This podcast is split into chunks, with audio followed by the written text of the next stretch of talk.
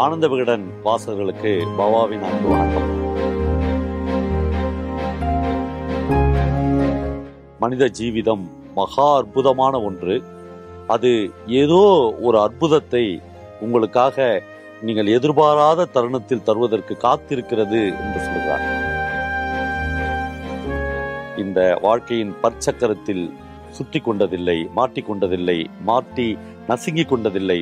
ஆனால் என் சக மனிதனின் வழி என்ன என்று எனக்கு தெரியும் என்று சொல்கிறார் சோபா சக்தியினுடைய ஒரு புகழ்பெற்ற கதை உண்டு.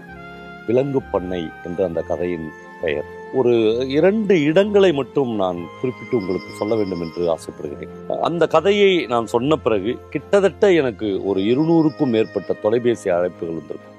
அவைகள் எதுவுமே பேச்சுகள் இல்லை கதறல்கள் ஒரு அதிகாலையில் நான் அந்த தம்பி மீது தோளில் கை போட்டு நீங்க என்ன பிரச்சனை நீ வீட்டை விட்டு வந்த? என்று விசாரித்தேன். அவன் கடகடன்னு அழுதான் காலையில் கோயம்பேட்டில் ஒரு டீ குடிச்சானா? அவ்வளோதான் என்று அந்த ஒரு பையன் சொல்கிறான் ரெண்டு தட்டு வச்சு அவங்களுக்கு சாப்பாடு வச்சு கொடுங்க. நான் சொல்ல மிஷ்கின் தான் சொல்கிறேன்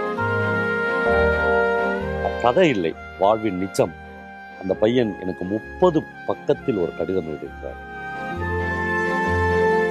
நான் அந்த அறுவடை வந்து அதை மார்க்கெட்டிங் பண்ற இடத்துல நான் மிஸ் ஆயிடுவேன்.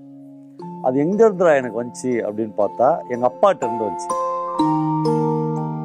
அடுத்த வாரத்தில் கூகுள் நிறுவனத்தில் வேலை வேலை கிடைத்து அந்த பெண் ஒரு வெளிநாட்டுக்கு போவதற்கான பாஸ்போர்ட் எல்லாமே ரெடியாகி நோ அப்ஜெக்ஷன் சர்டிஃபிகேட் எல்லாமே கையில் வாங்கின பிறகு சாதாரணமாக ஒரு நாள் ஒரு சாலை விபத்தில் பெண் இறந்து போகிறார் அப்படியே நான் சின்ன பையன் ப்ளஸ் டூ படிக்கிற பையன் ஒரு சுருண்டு அந்த ஸ்டார் ரோட்டில் விழுந்துட்டேன்.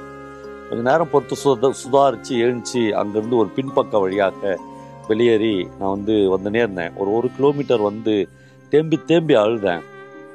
அப்போ வாழ்க்கையில் ஒரு சபதம் பண்ணேன்.